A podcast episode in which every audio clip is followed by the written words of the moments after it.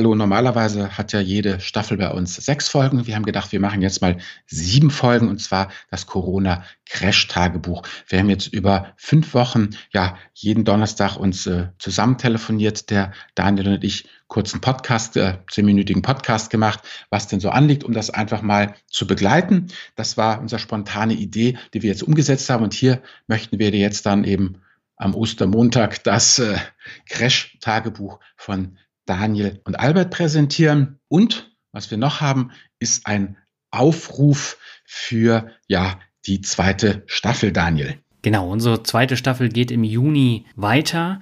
Und äh, nachdem die Hörerfragen so gut ankamen, haben wir gesagt, wir machen auch in der zweiten Staffel wieder eine Hörerfragen-Folge. Und ihr könnt jetzt schon anfangen, uns eure Fragen als Handyaufnahme per E-Mail zukommen zu lassen am Podcast Finanzvisier hm? und stellt einfach eure Fragen, die ihr habt zum Thema Corona, zum Thema Aktien, Börse, ETF, was euch einfällt.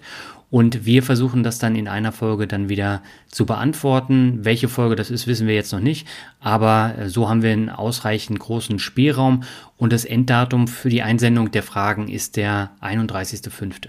Genau, 31. Mai und Länge zwischen 30 und 90 Sekunden, bitte. Genau, sonst wird es nämlich zu lang. Und wir gehen jetzt ab zum Crash-Tagebuch. Das geht circa 45 Minuten und wir wünschen euch dabei viel Spaß.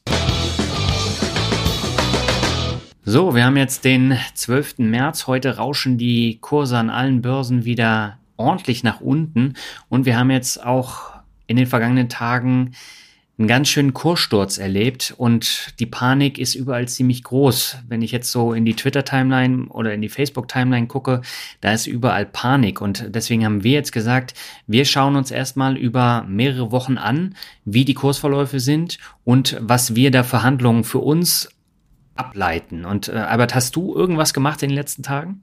Ich habe jede Menge Dinge gemacht, aber nichts am Depot geschraubt. Nein, gar nichts. Also wie gesagt, äh, ja, wir befinden uns jetzt ja in Woche eins, würde ich mal sagen, jetzt hier am äh, Montag, den äh, 9. März. 9. März, genau, da hatten wir ja die ganzen Schlagzeilen, die da eben hießen, schärfster Absturz der Weltbörsen seit der Finanzkrise, seit der Lehman-Krise 2009. Aktuell ähm, ist der DAX gerade unter der magischen Zehntausender Marke. Der krebst die irgendwie 9860 Punkte rum. Standard Poor's 500 ähm, sieht auch nicht wirklich ähm, doll aus. Der ist jetzt bei 2700 Punkten. Und wie gesagt, ähm, hier ähm, vor einem Monat, 18. noch ja, 18. 19. Februar, vor weniger als einem Monat war er noch auf 3380, 3400 Punkte, also deutlich weiter. Emerging Markets und auch äh, ja, MSCI World sieht alles auch nicht äh, besser aus. Aber wie gesagt, ähm, für mich ist es ähm, überhaupt kein Grund, eben irgendwas am Depot zu machen. Hast du denn was gemacht, Daniel? Ja, ich habe eingekauft und äh, ah. wie es so häufig ist, man erwischt immer den falschen Zeitpunkt. Also ich hatte mir ja bewusst auch eine Rücklage geschaffen, falls es mal hm. ordentlich nach unten geht. Und äh, am Montag war das ja der Fall und dann habe ich gesagt, so, ich fange jetzt mal an, nachzukaufen. Und wir hatten ja im, Februar auch schon mal eine Woche, wo es mhm. ziemlich schlecht lief. Jetzt im März äh, halt gleich nochmal um das Doppelte. Und dann habe ich angefangen nachzukaufen und äh, dann kam nochmal ein Tag, wo es ordentlich gefallen ist. Da habe ich nochmal nachgekauft, weil ich tatsächlich Werte habe, die haben über 50 Prozent verloren jetzt in den zwei Wochen. Okay. Und da muss man natürlich dann auch schauen, was sind das für Unternehmen, woher kam das? Und da ist es dann natürlich auch ein bisschen schwierig, da äh, zu sehen, wann der Boden kommt. Ne? Ja, genau. Also jetzt geht's ja dann noch, noch weiter runter, oder? Mit deinen Werten auch. Ja, das ist heute alleine jetzt schon wieder runtergegangen. Ich habe gestern äh, Sachen gekauft und heute mhm. habe ich das jetzt äh, gleich nochmal vier fünf Prozent niedriger. Mhm. Jetzt habe ich immer noch einen kleinen Posten, wo ich dann nachkaufen kann, aber dann ist mein Pulver erstmal verschossen und da muss ich erst wieder sparen, um neue Sachen dann zu kaufen. Aber ich habe tatsächlich nur einen Wert verkauft, der war aber im Plus und okay. der hat sich nicht anstecken lassen, aber äh, den habe ich jetzt einfach genommen, um ja in die schlechten Werte da reinzugehen, weil ich von denen nach wie vor überzeugt bin. Und äh, da habe ich jetzt einfach diesen einen Wert umgeschichtet. Gut, also denke, das ist eigentlich erstmal unser Crash-Protokoll für ja für die erste Woche, wir haben Donnerstag, seit Montag geht das so. Wir sind da noch ganz äh, pragmatisch. Auch, ja, warum bin ich da so ganz ähm, entspannt? Weil ich einfach davon ja ausgehe, dass klar, wir haben eine Pandemie, klar, es wird um die Welt gehen. Und es werden auch eine ganze Menge Dinge passieren. Aber wie gesagt, was ich halt auch sehe, ist, äh, äh dass sie ja schon eine Menge schwere Krisen auch bewältigt haben. Jetzt mag natürlich jemand sagen, na ja, aber hallo, das ist hier eine Pandemie, das ist ein Virus, da, da sterben Leute, auf jeden Fall. Nur ist es halt so, dass er dann doch immer ja diese Availability Bias da auch zuschlägt. Also dieses Thema mit dem Virus, mit Leuten eben in diesen äh, äh, Schutzanzügen, wie man sie ja aus Outbreak und anderen Hollywood-Filmen kennt. Mhm. Das wirkt einfach bedrohlicher, während damals die Finanzkrise mit Lehmann war ja doch eher abstrakter. Also was man da ja an Bildern gesehen hat, waren halt diese Boni-Banker, die halt mit ihren Pappkartons aus dem Lehmann-Haus vertrieben wurden. Und dann hatte man noch ein paar Familien, die halt aus dem Kofferraum ihres Kombis gelebt haben. Aber das war alles weit weg und betraf einen nicht so. Und ich denke, dass hinter den Kulissen es da mindestens genauso dramatisch zuging wie jetzt hier äh, mit, mit, mit dieser Virusinfektion. Es war halt einfach weiter weg und abstrakter hm, für, die, äh, für die meisten. Und für mich persönlich zählt ja einfach auch ganz klar ja, die große Frage, was ist der Investment Case? Und mein Investment Case ist Buy and Hold. Meine ähm, Zeithorizont äh, sind ähm, über zehn Jahre. Und wenn ich jetzt überlege, im Jahr 2030, glaube ich, dass wir im Jahr 2030 noch etwas von der Corona-Pandemie des Jahres 2020 äh, äh, ja, haben werden. Wird es irgendwelche bleibenden Schäden hinterlassen? Ich würde sagen, nein. Und worum es mir auch geht, ist, ich meine, wir haben ja jetzt eben diese Pandemie, das bedeutet, viele Leute sind erkrankt. Eben auch, das wird ja immer auch gesagt, von wegen, wenn es darum geht, ähm, Medikamente zu entwickeln, ja, hm. dass man lieber den 385. Fettblocker für die reichen Leute in den Industrieländern entwickelt, ja, anstatt mal ein gescheites Malariamittel für die Leute, die es halt nicht zahlen können. So, und wir haben jetzt eine Menge zahlungskräftige ähm, Kundschaft, und ähm, da setze ich doch einfach auf die ja, Biologen, auf die Chemiker, auf die Immunologen, äh, äh, da äh, einen Impfstoff zu entwickeln. Nicht heute und nicht morgen. Aber wie gesagt, der finanzielle Anreiz ist gewaltig und das äh, setzt dann doch auch immer eine ganze Menge Erfindungskraft frei. Hm. Hast du denn in dein Depot geguckt, wie viel Verlust du tatsächlich gemacht hast in den letzten Tagen? Nee, habe ich nicht. Du, ich hatte zu viel andere Sachen zu tun, ehrlich. Nee, es es ist runtergegangen, aber ich weiß nicht wie viel. Nein, ich habe keine Ahnung. Also bei mir ist es tatsächlich so, ich habe ja noch meinen Anleiheteil und mhm. äh, der läuft vorzüglich. Der ist 17,5 Prozent im Plus in diesem Jahr. Mhm. Also der hat im, im Januar 5,2 Prozent Plus gemacht, im Februar 4,8 Prozent und im März 6,5 Prozent Plus. Das hört sich jetzt alles schön an, aber wenn ich mir jetzt meine Aktien angucke, von denen ich ja weit über 50 jetzt habe, da habe ich im Januar minus 1,8 Prozent gemacht, im Februar minus 8,3 Prozent und im März minus 9,3 Prozent. Und das geht halt immer weiter nach unten. Die Gesamtperformance liegt jetzt bei minus 12 Prozent. Ich finde, das ist noch gar nicht so schlimm äh, für mein Gesamtportfolio. Wenn man sich das jetzt aber in realen Zahlen anguckt, da ist da schon fast ein Jahresgehalt weg. Ja gut, das ist ja immer das, was wir ja auch immer sagen, man muss sich immunisieren. Ja. Und ähm, ja, wie soll ich sagen, eben 10 Prozent ähm, von einem Vermögen von 100 Euro sind halt 10 Euro, klar. Mhm. Wenn ich 100.000 habe und davon ähm, 10 Prozent, dann sind das eben 10.000 Euro, ja. die dann kommen und, und gehen. Da, ja, aber auf der anderen Seite mal lieber minus 12 Prozent. Da haben wir ja noch eine Menge Luft nach unten, bis wir bei minus 50 sind. Ja. Das auf jeden Fall, aber trotzdem, wenn man sich die Einzelwerte anguckt, ja. da ist es äh, tatsächlich so, dass es schon weh tut, wenn du dann guckst. Also ich, ich habe einen Read, der hat minus 51 Prozent jetzt in diesem Jahr gemacht und mhm. ein IT-Unternehmen, das hat minus 46 Prozent gemacht. Und ähm, da fühle ich mich so ein bisschen an 2018 erinnert, wo ich ja mhm. vier Werte hatte, die in dem Bereich im Minus waren. Das hat aber tatsächlich so ein bisschen abgehärtet. Also ist jetzt nicht so, dass ich mich mit Grausen umdrehe, wenn ich mir das jetzt anschaue. Siehst du? Dann würde ich sagen, machen wir bis mal Schluss mit dem heutigen Marktbericht und gucken wir mal, ob unsere Gelassenheit jetzt dann ja bis zum nächsten Donnerstag anhält. So machen wir das. Ja, Corona-Tagebuch die zweite, 19.03.12.21 Uhr. Wir sind mal wieder hier vor den Mikrofonen, der Daniel und ich. Und ähm, letzte Woche ja, ist eine ganze Menge passiert. Wie gesagt, bei uns in Hamburg ist jetzt alles dicht. Apotheke, Drogerie und Lebensmittel geht noch. Sogar den Friedhof haben sie bei uns abgesperrt. Kannst du jetzt nicht mehr im Ohlsdorfer Park wandern. Und ähm, ja, wie gesagt, äh, das ist eigentlich das, was hier bei uns äh, passiert ist. Für mich muss ich sagen, ähm, was mir aufgefallen ist, wie unheimlich viele alberne Artikel es jetzt gibt über ja zu Hause arbeiten und überleben. Also letztlich das Leben, was ich seit 2014 führe, das wird jetzt irgendwie glorifiziert. Ich kann nur sagen, also so schwierig ist es gar nicht, von zu Hause zu arbeiten man äh, fällt am Decke durchaus nicht auf den Kopf, auch wenn Daniel das vielleicht anders sieht. Ich sehe es ja, anders, ja. Performance, wie gesagt, das hatte ich auch versprochen beim letzten Mal. Also ähm, seit Beginn des Jahres hat unser Depot einen Verlust von 16,38 Prozent. Wie gesagt, sind nur ETFs breit diversifiziert. Und ähm, ja, ansonsten, wie gesagt, ähm, wahnsinnig viele Stornos halt. Ähm, alles, was wir jetzt eben ja vorhatten, mal so an kleinen Reisen äh, äh, nach Helgoland oder so, alles storniert alles weg. Sehr, sehr schade halt eigentlich, wie gesagt. Aber ja, wie soll ich sagen, wir hocken eigentlich die meiste Zeit eben zu Hause und das war es eigentlich relativ unspektakulär auch eben äh, von, von meiner Seite. Daniel, was ist bei dir alles passiert? Ja, ich sitze auch zu Hause und mir fällt tatsächlich jetzt schon nach ein paar Tagen die Decke auf dem Kopf. Also ich habe ja jetzt auch äh, Homeoffice bis zum 19.04. Und auch wenn ich das Teilzeitmodell ja schon habe mit Homeoffice, ist es schon was anderes, wenn du eigentlich nur zum Einkaufen und einen kurzen Spaziergang mal vor die Tür gehen kannst.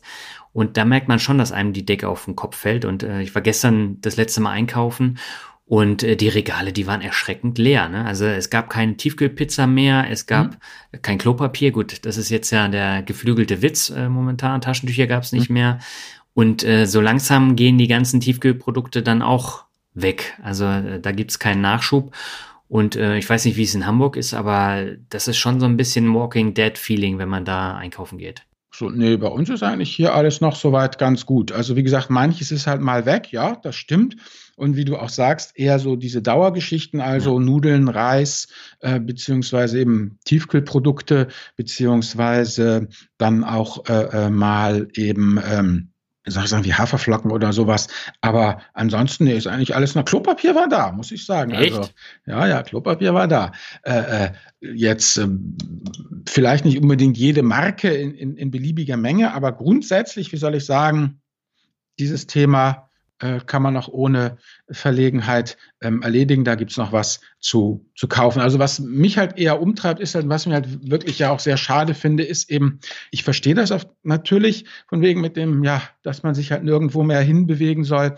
Aber es ist halt wahnsinnig ruinös, letztendlich ja für alle Leute, ja, im Theaterbereich, im Tourismusbereich, also ähm, da geht ja schon eine ganze Menge irgendwie ähm, kaputt. Und ähm, was ich auch irgendwie, ja, wie soll ich sagen, schwierig finde, ist, dass ich das Gefühl habe, dass die großen Konzerne jetzt alle wieder die Hand aufhalten. Also ähm, die Autoindustrie, ja, äh, ist, ist schwer betroffen und will Kurzarbeitergeld und dass halt die Milliarden aus den Sozialkassen dann doch wieder bei den ganzen Konzernen landen. Na gut, kann ich sagen, ich bin ETF-Besitzer, kommt ein Teil auch wieder bei mir an, aber dass eben diese äh, ja, Solo-Selbstständigen, dass die dann doch irgendwie wieder ähm, leer ausgehen werden oder das kleine Café äh, nebenan eben. Und äh, das würde ich sagen, also das ist für mich halt jemand, der auch ja, wie soll ich sagen, ja, der die Wirtschaft am Herzen liegt, weil die einfach, ja, weil so viele Leute halt einfach, ja, ich meine, das Lebensunterhalt von diesen Leuten, dass ich da einfach, das treibt mich eigentlich momentan mehr um als dieses ganze Thema, wie viele Kranke wir haben werden, wie viele Tote wir haben werden,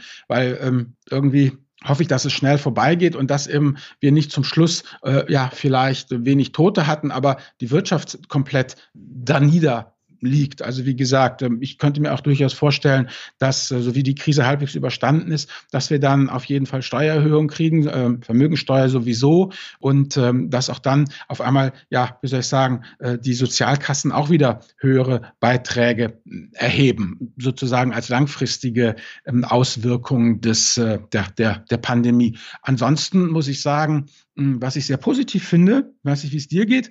Ich bin ja mehrfach jetzt so angesprochen worden, hier von Bekannten und so. Und zwar, und das finde ich wirklich toll, nie, Gott, Alter, was hast du mir damals für einen Scheiß erzählt mit den ETFs? Ja, das geht alles in Bach runter, sondern die wollen eigentlich alle von mir wissen, ja, soll ich jetzt schon einsteigen oder soll ich noch ein bisschen warten?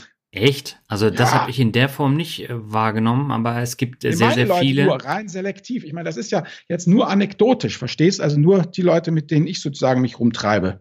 Ja gut, also wenn du jetzt mal in die entsprechenden Facebook-Gruppen mhm. guckst, äh, da heißt es dann auch ja ähm, schnell nachkaufen, schnell nachkaufen. Aber so bei, bei Leuten, die neu eingestiegen sind und mit ETFs angefangen haben, weil sie womöglich unseren Podcast gehört haben, da ist natürlich dann trotzdem eine gewisse Unsicherheit. Da kann ich auch nachvollziehen. Ja, Aber wir haben ja in den vergangenen Jahren immer wieder darauf hingewiesen, irgendwann kommt der Crash, jetzt ist er da. Und äh, das ist schon sehr, sehr blutig im Depot. Aber äh, da muss man dann halt durchhalten, so schwer es dann auch fällt. Also man sollte halt nicht täglich sich die schlechten Stände im Depot angucken. Nein, ich habe das jetzt ja diese minus, äh, knapp minus 17 Prozent, habe ich jetzt ja auch zur Feier dieses Podcastes hier ausgegraben. Ansonsten gucke ich da auch nicht äh, weiter drauf. Ja, ich, bei mir ist die Gesamtperformance jetzt in dieser Woche bei minus 19,29 Prozent. Die Aktien sind aber ordentlich gefallen jetzt in der vergangenen Woche auf minus 27,61 Prozent. Hm. Und äh, die Anleihen, die sind äh, um 11,46 Prozent angestiegen, aber jetzt im März sind sie auch schon wieder im Minus. Also da war ein dickes Plus, aber die sind jetzt auch in Mitleidenschaft äh, gezogen worden. Mhm. Und was ich interessant finde, das ist wirklich ein Phänomen, alles geht runter, ja. Selbst Gold, Bitcoin, Öl ganz extrem. Irgendwie gibt es keine Anlageklasse, die nach oben geht. Außer P2P, da gehen die Zinsen nach oben. Tja. Ob das nun die sichere Anlage ist, das wage ich zu bezweifeln, aber auch da wird es zu Verwerfungen kommen, da bin ich mhm. ziemlich äh, überzeugt. Gut, also wie soll ich sagen, jetzt haben wir fast unsere zehn Minuten vollgeplaudert. Ähm, Ausblick von mir ist einfach, ja, weiter Füße stillhalten, dranbleiben, sich äh, mit den notwendigen Lebensmitteln zu versorgen und, und ansonsten eben ja im Kreise seiner Lieben äh, äh, zu sein und ähm, ja, solange wir halt keine Ausgangssperre haben, einfach äh, regelmäßig äh, an die frische Luft und sich womöglich einen Alibi-Hund anschaffen, wenn die Ausgangssperre kommt. Ja, das sehe ich genauso. Also bis auf den Spaziergang einmal um Block äh, passiert hier bei mir auch nicht so viel. Aber man merkt halt schon, dass das Leben komplett lahmgelegt wurde. Ne? Mhm. Tja. Ja, mal gucken, wie sich das nächste Woche dann auswirkt. So, herzlich willkommen bei Woche 3. Wir haben heute den 26. März 2020 und in den vergangenen Tagen ging es an den Börsen ausnahmsweise mal ordentlich nach oben. Und äh, das waren ganz ungewohnte Gefühle, Albert, oder? Äh, wie war es für dich? Ja, du, nein, eben für mich war es gerade so, als es runterging. Ich habe das jetzt erst recherchiert für unsere ja, zehn Minuten des heutigen Krisentalks, dass es nach oben gegangen ist. Was ich aber interessant finde, ist genau, es ist nämlich eigentlich an mir vorbeigegangen, weil ähm, wenn man die letzten ja, Tage, Tagesschau oder, oder auch sonst eben ähm, heute Journal oder eine Nachrichtensendung gehört, gesehen hat, da kam das ja gar nicht vor. Da ging es ja immer nur emotional bergab. Hier mehr Tote und ja eine Schließung und dies und das. Also äh, äh, ähm, das, was man mitbekam, war eigentlich ähm, talabwärts und dass die Börsen nach oben gehen, das ähm, ja, war mir gar nicht so im Bewusstsein. Ja, wobei es gab ja diesen Montag, wo die Kurse so dermaßen nach oben gegangen sind, sogar zweistellig, im DAX über 10 Prozent, äh, im, äh, im S&P 500 glaube ich auch über 10 Prozent und das war der stärkste Anstieg seit den 30er Jahren da und äh, ja, das ja. war dann schon eine Besonderheit.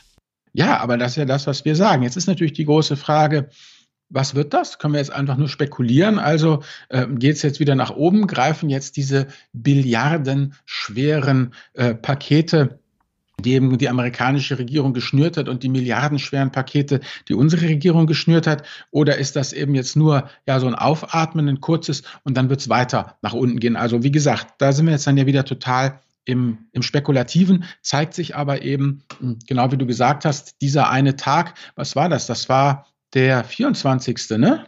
Genau, das war der 24., wo es so extrem nach oben gegangen genau, ist. Genau, so, und das ist halt, ja, wer da nicht dabei war, der war eben da nicht dabei. Und das ist ja genau das, was wir immer sagen. Dieses Markttiming ist wirklich schwierig, ja, also so wie es momentan aussieht. Wie gesagt, ich habe hier mal die Performance-Linien von DAX, Standard Poor's, die letzten fünf Tage, ist alles grün. Kann natürlich sein, wie gesagt, noch viel tiefer rot wird, aber das werden wir eben sehen. Genau. Und äh, wenn man sich jetzt mal so den Verlauf der letzten Woche anschaut, dann sind die Börsen gar nicht so extrem im Plus. Also der Nasdaq hat jetzt nur plus fünf Prozent gemacht, stand also heute am Donnerstag, den 26. Der DAX hat ein bisschen mehr Plus gemacht, äh, nämlich 13,2 Prozent. Und Dow Jones äh, hat 5,5 Prozent Plus gemacht. Und der S&P 500 hat plus zwei Prozent nur gemacht. Und heute geht der DAX ja auch schon wieder runter. Und deswegen, ich gehe mal davon aus, dass das jetzt ein erstes Strohfeuer war, aber dass die ganzen Auswirkungen vor allen Dingen in den USA mit der Corona-Krise, dass die erst kommen, weil da geht es ja momentan noch viel stärker ab als hier in Europa und äh, das wird sich auch noch ausweiten und das wird unweigerlich auch einen Einfluss auf die Börsen haben. Und hier stellt sich natürlich die Frage, wie geht Donald Trump damit um? Er nimmt das Virus ja auch nicht so ganz ernst, sondern Ihm ist es ja wichtig, dass er die Wirtschaft stabilisiert, deswegen auch diese Maßnahmen, damit er wiedergewählt wird. Aber wenn äh, die ganzen Amerikaner jetzt äh, erkranken und äh, in Quarantäne sind, dann kannst du halt keinen Wahlkampf machen. Ja, ich habe keine Ahnung und wir hatten es ja auch letzte Folge schon, Thema Krise, äh, zwei Experten, drei Meinungen. Das haben wir ja äh, hier jetzt ähm, auch. Aber wie hat sich denn dein Depot entwickelt jetzt in der letzten Woche? Ja, das hat sich ein bisschen äh, verbessert. Also wir hatten das letzte Mal ja minus 17 Prozent und jetzt hat sich auf minus 14 Prozent hochgehühnert sozusagen. Also ganz wunderbar. Ja gut, man muss ja sehen, wir reden von einer Woche auf die andere. Ich meine, wenn du das mal annualisiert hochrechnest, ja, dann sind das ja Steigerungsraten jenseits von äh, äh gut und böse. Also es ist ja jetzt nicht äh, 5 Prozent äh, Jahresrendite, sondern 5 äh, äh, warte mal, was habe ich, 17, 14, das sind drei Prozent, also Entschuldigung, drei Prozent äh, äh, Wochenrendite und äh, eben nicht drei Prozent äh, Jahresverbesserung. also da bin ich ja mal gespannt, wie es da weitergeht. Hm.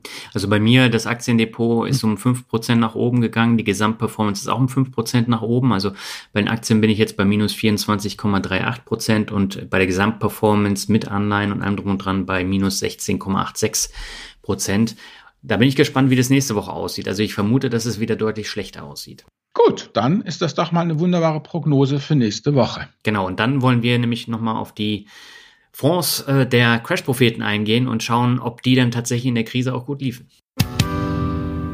Ja, wir haben jetzt heute den äh, 2. April und 12 Uhr mittags und Daniel und ich treffen uns wieder zur allwöchentlichen Crash, ja, Berichterstattung und äh, dieses Mal, Daniel, ganz dramatisch das 49. Kreuz des Todes ist da. Wo hast du das denn gefunden? Das habe ich hier bei der Aktionär gefunden. Du. Und da habe ich noch viele andere Geschichten gefunden. Also wie gesagt, da geht es jetzt hier einfach runter. Und auch der Godmode Trader sagt, äh, beim Standard Poor's sind weitere Tiefs zu erwarten bei 1800 und 1700. Deshalb jetzt meine Frage an dich, mein Lieber. Wie sieht es denn aus hier mit diesem Kreuz des Todes aus dem Land der Raketenwürmer. Wie stellen sich denn die ganzen wackeren Crash-Prophetenfonds, stemmen sich dem entgegen? Was hast du zu berichten? Tja, die schneiden genauso schlecht ab wie alle anderen Assets momentan. Und äh, das ist dann auch gar nicht verwunderlich, dass die einfach im Gesamtkosmos da mit, mit runtergehen. Und ich habe mir mal die Mühe gemacht und habe die drei Expertenfonds von Max Otte, Dirk Müller und Marc Friedrich und Matthias Weig rausgesucht und habe sie dann gegenübergestellt dem Flossbach von Storch Multiple Opportunities. Das ist ja einer der größten Publikumsfonds in Deutschland. Das ist auch ein Mischfonds.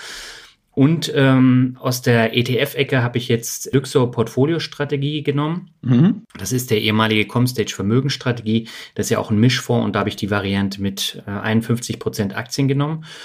Und äh, das kann man zum Beispiel auf fondsweb.com sehr, sehr gut vergleichen. Da kann man äh, bis zu fünf äh, Fonds gegenüberstellen. Und wenn man sich das mal anschaut, im laufenden Jahr hat die goldene Ananas, der Max Otte Vermögensbildungsfonds, mit minus 23,55 Prozent. Das ist eine absolute Vollgurke, wenn man, wenn man das jetzt mal so vergleicht. Der Dirk Müller Fonds hat äh, 0,98 Prozent gemacht, immerhin positiv. Mhm. Ähm, das haben auch nicht alle geschafft.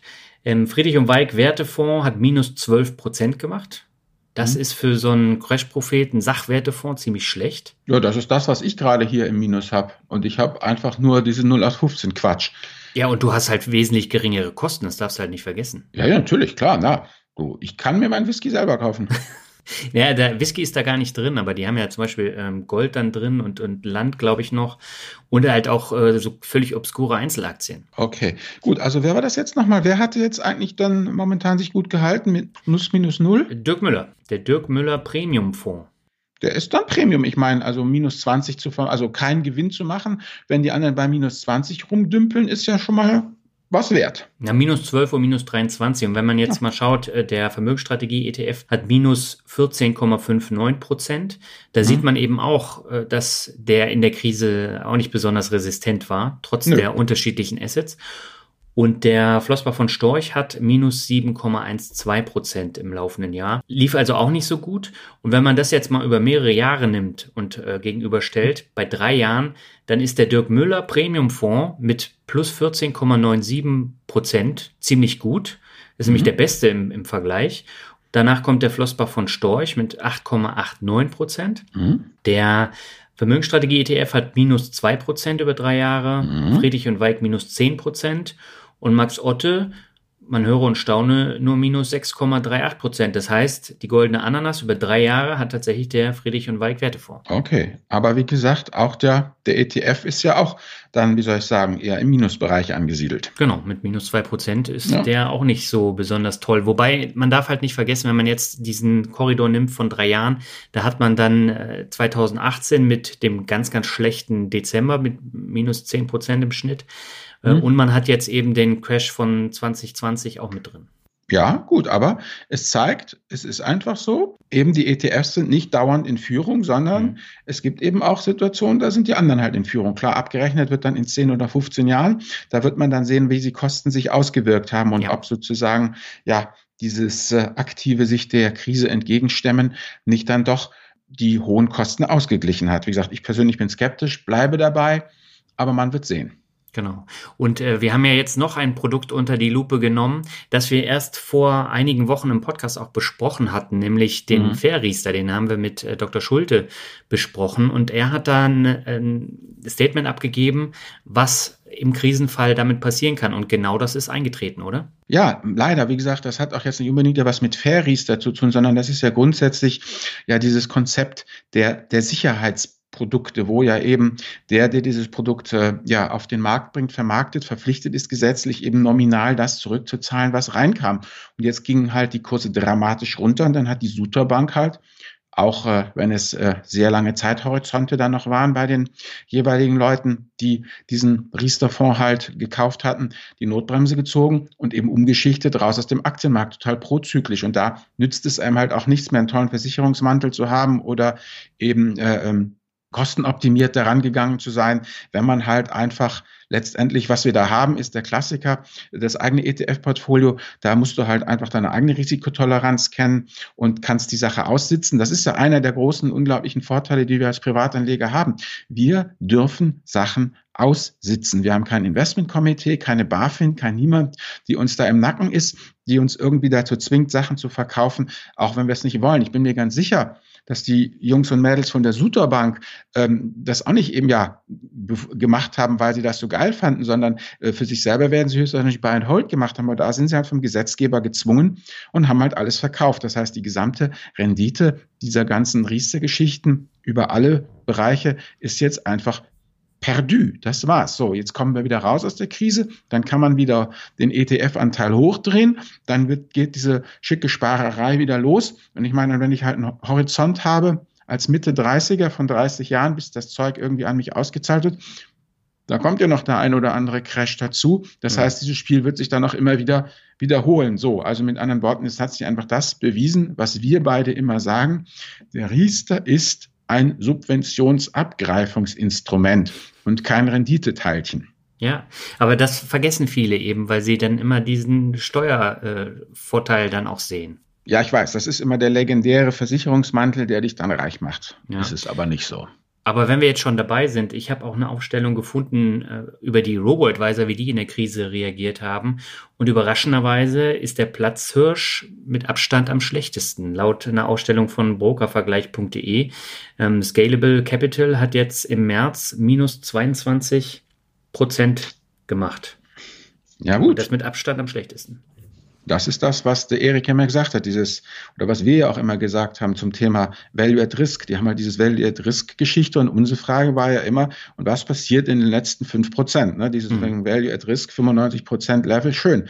Und was ist, welche Dämonen verbergen sich in den letzten fünf Prozent? Und jetzt haben wir festgestellt, welche, die das Ganze auf minus 22 Prozent runterziehen. Also, wie soll ich sagen?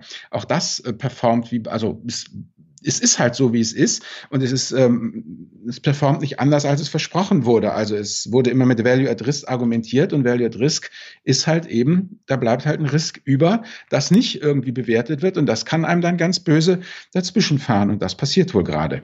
Ja, und das heißt natürlich dann auch, es gab eigentlich keine Asset-Klasse, die verschont wurde und es gab auch äh, keinen Robo-Advisor, der nicht im Minus ist. Das Einzige, was wirklich im Plus ist, ist der Dirk Müller-Fonds mit einem Prozent. Ja, wie hat er das geschafft? Tja, das ist eine gute Frage. Er hat ja immer diese Absicherungen da drin. Hm. Und das heißt, das läuft dann, wenn es gut läuft, nicht doll, aber wenn es schlecht läuft, dann performt er dann tatsächlich besser als äh, der Rest. Gut, das ist doch mal ein schönes Fazit. Genau, nächste Woche haben wir dann die letzten zehn Minuten und dann wird es Zeit für ein abschließendes Fazit. Genau. Ja, wir sind jetzt in der letzten Woche des Crash-Tagebuchs angekommen und heute ist Gründonnerstag, der 9.4.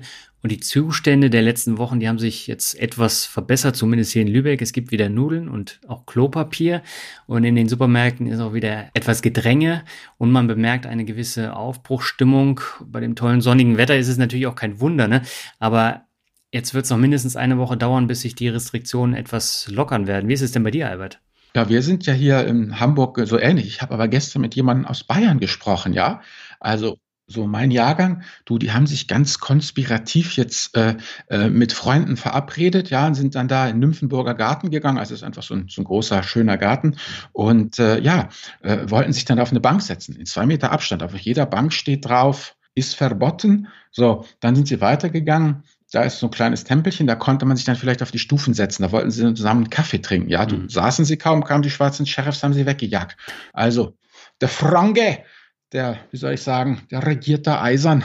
So ist es in Bayern. In Hamburg ist es so wie bei euch in, in, in Lübeck. Also, ja, wir haben alles möglich. Also, was heißt alles möglich ist, ist doch, ein paar Sachen sind eben doch auf jetzt, ne? Mhm. Baumärkte zum Beispiel. Also, das ist ja unfassbar. Wir fahren da so wenn ich einkaufe an einem Baumarkt vorbei, ich sag dir, die Leute stürmen den Baumarkt, als ob es keinen Morgen mehr gäbe. Ja, die sitzen alle zu Hause und heimwerkern wohl. Die machen jetzt ein richtig gutes Geschäft, weil der Grünhöker daneben ist zu, weißt, und die dürfen dann die ganzen Pflanzen verkloppen. Und wenn ich mir jetzt hier aktuell mal als ansehe, so, hm, äh, ja, der DAX ähm, ist ja jetzt aktuell, gerade wir haben jetzt hier 12 Uhr 20 und äh, was haben wir, 57 Sekunden. Äh, da steht der DAX auf 10.000 391,31 Punkten.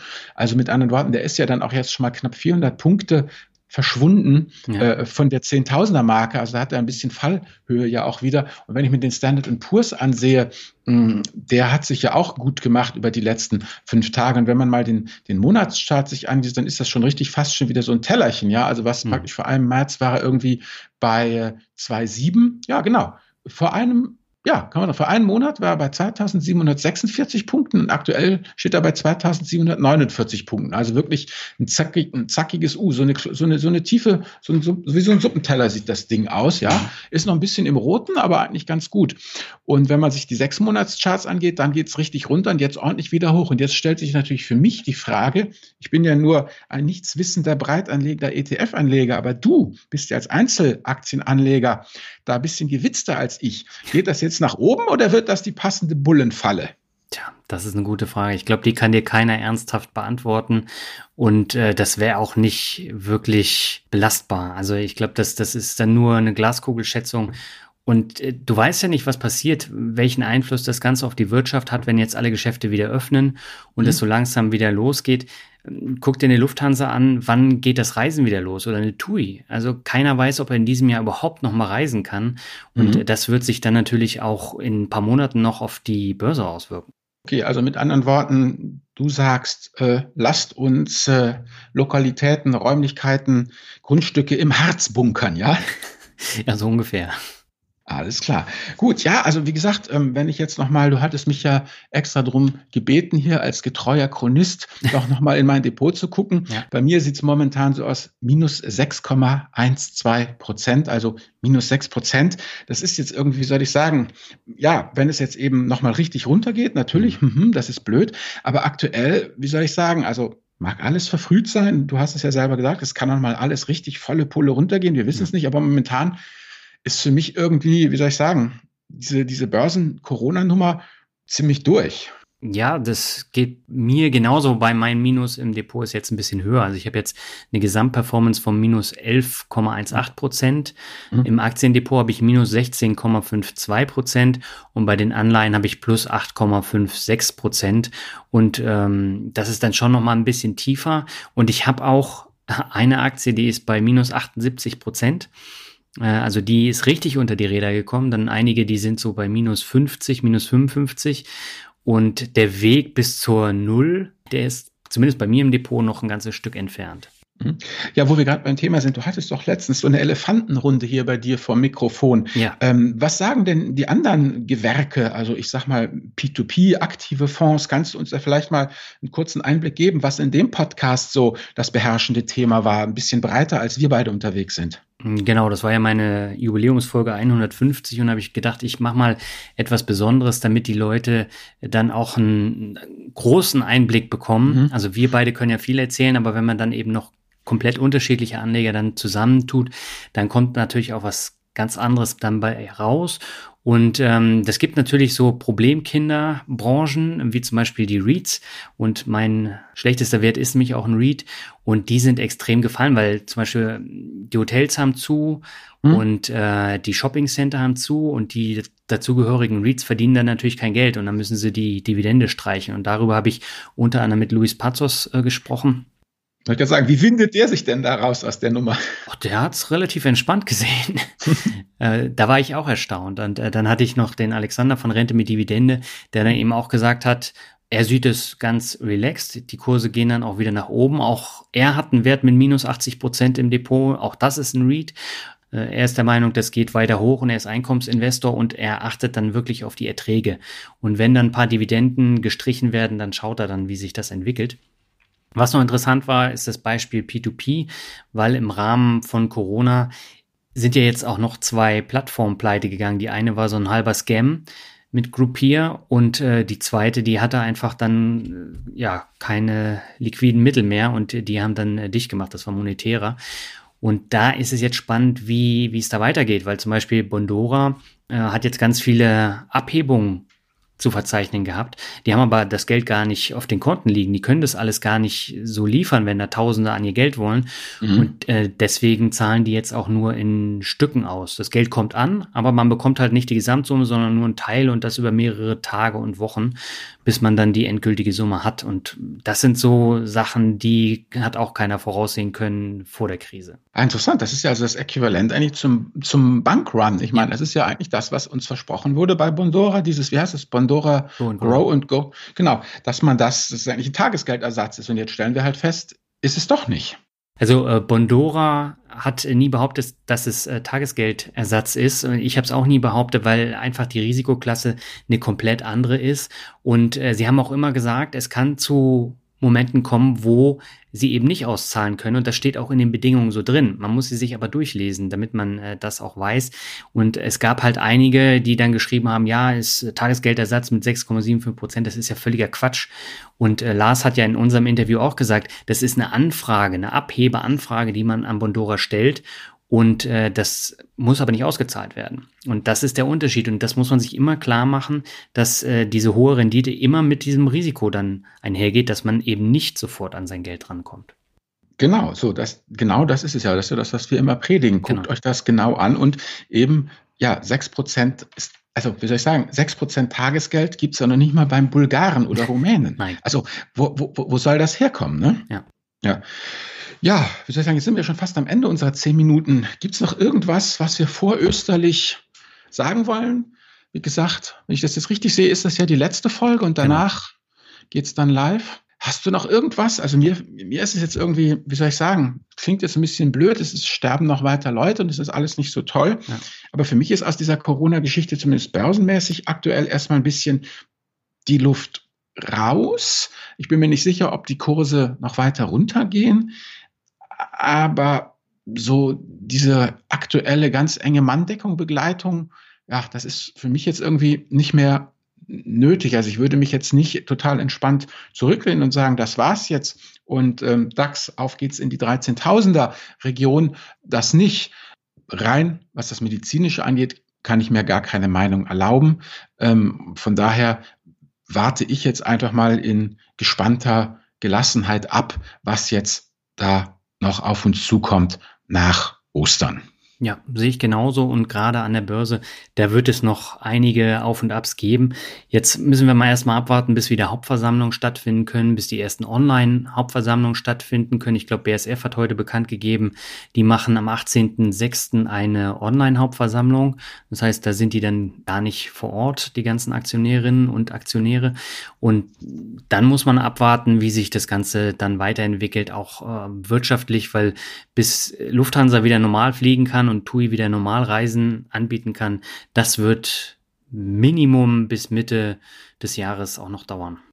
Ja, klar, gut, ich, genau, das ist es ja. Das nächste, ich habe mich mal interessehalber ein bisschen umgeguckt, auch bloß eben Informationen aus zweiter Hand. Ich bin ja niemand, der äh, bei einer Fluggesellschaft arbeitet, aber angeblich werden die ja, die Flieger jetzt ja geparkt, nicht mhm. richtig äh, eingemottet, sondern so geparkt, dass man sie relativ schnell äh, äh, wieder aktivieren kann. Und wie hieß es in diesem Artikel, auch die Flugzeuge arbeiten Teilzeit. Ja, also ja. so, dass die Turbinen, ne, dass halt die Turbinen regelmäßig angelassen werden, dass halt das ordentlich durchlüftet wird, das Ding, also dass es in Betrieb ist, dass es nicht irgendwo steht und Schwitzwasser ansammelt, ne, mhm. und dann vor sich hinrottet, aber eben auch nicht eben bis zum Maximum ausgenutzt äh, und, und die versuchen halt irgendwie so, sich halbwegs über Wasser zu halten, weil angeblich ist es so, wenn du eine Maschine wirklich einmottest, dann bist du erstmal eine Woche dabei, dieses Ding einmottungsfähig zu machen. Und dann brauchst du auch eine entsprechende Zeit, um es dann halt wieder rauszuholen aus dem eingemotteten Zustand. Ja, ist in den Hotels ja genauso. Da müssen sie ja immer das Wasser an und ausmachen, damit das äh, Wasser dann halt vernünftig durchläuft. Ja, ja, gut. Man ist ja schon, wenn unser eins Haus oder Wohnung äh, runterfährt, weil man längere Zeit im Urlaub ist, ne, das ist ja dann auch, also minimaler Prozess natürlich, aber wenn man sich das jetzt hochgerechnet aufs Hotel vorstellt, dann ja, kann man sich natürlich vorstellen, dass das einfach auch mal längere Zeit dauert, bis so ein Hotel dann wieder richtig betriebsbereit ist. Genau, so ist es. Ja, und äh, wir schauen dann einfach in unserer zweiten Staffel, wie das sich weiterentwickelt hat und äh, auch weiterentwickeln wird. Denn äh, wir haben jetzt erstmal einige Zeit Pause.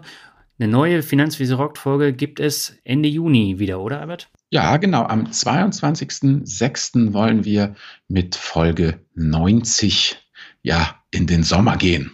Genau. Und bis dahin wünschen wir euch alles Gute. Haltet noch durch die letzten Quarantänetage zu Hause. Ja, bleibt gesund. Bleibt gesund. Und dann hören wir uns in alter Frische dann wieder auf dem Weg zum Büro, wenn das dann wieder möglich ist. Ja, also, tschüss. Ciao.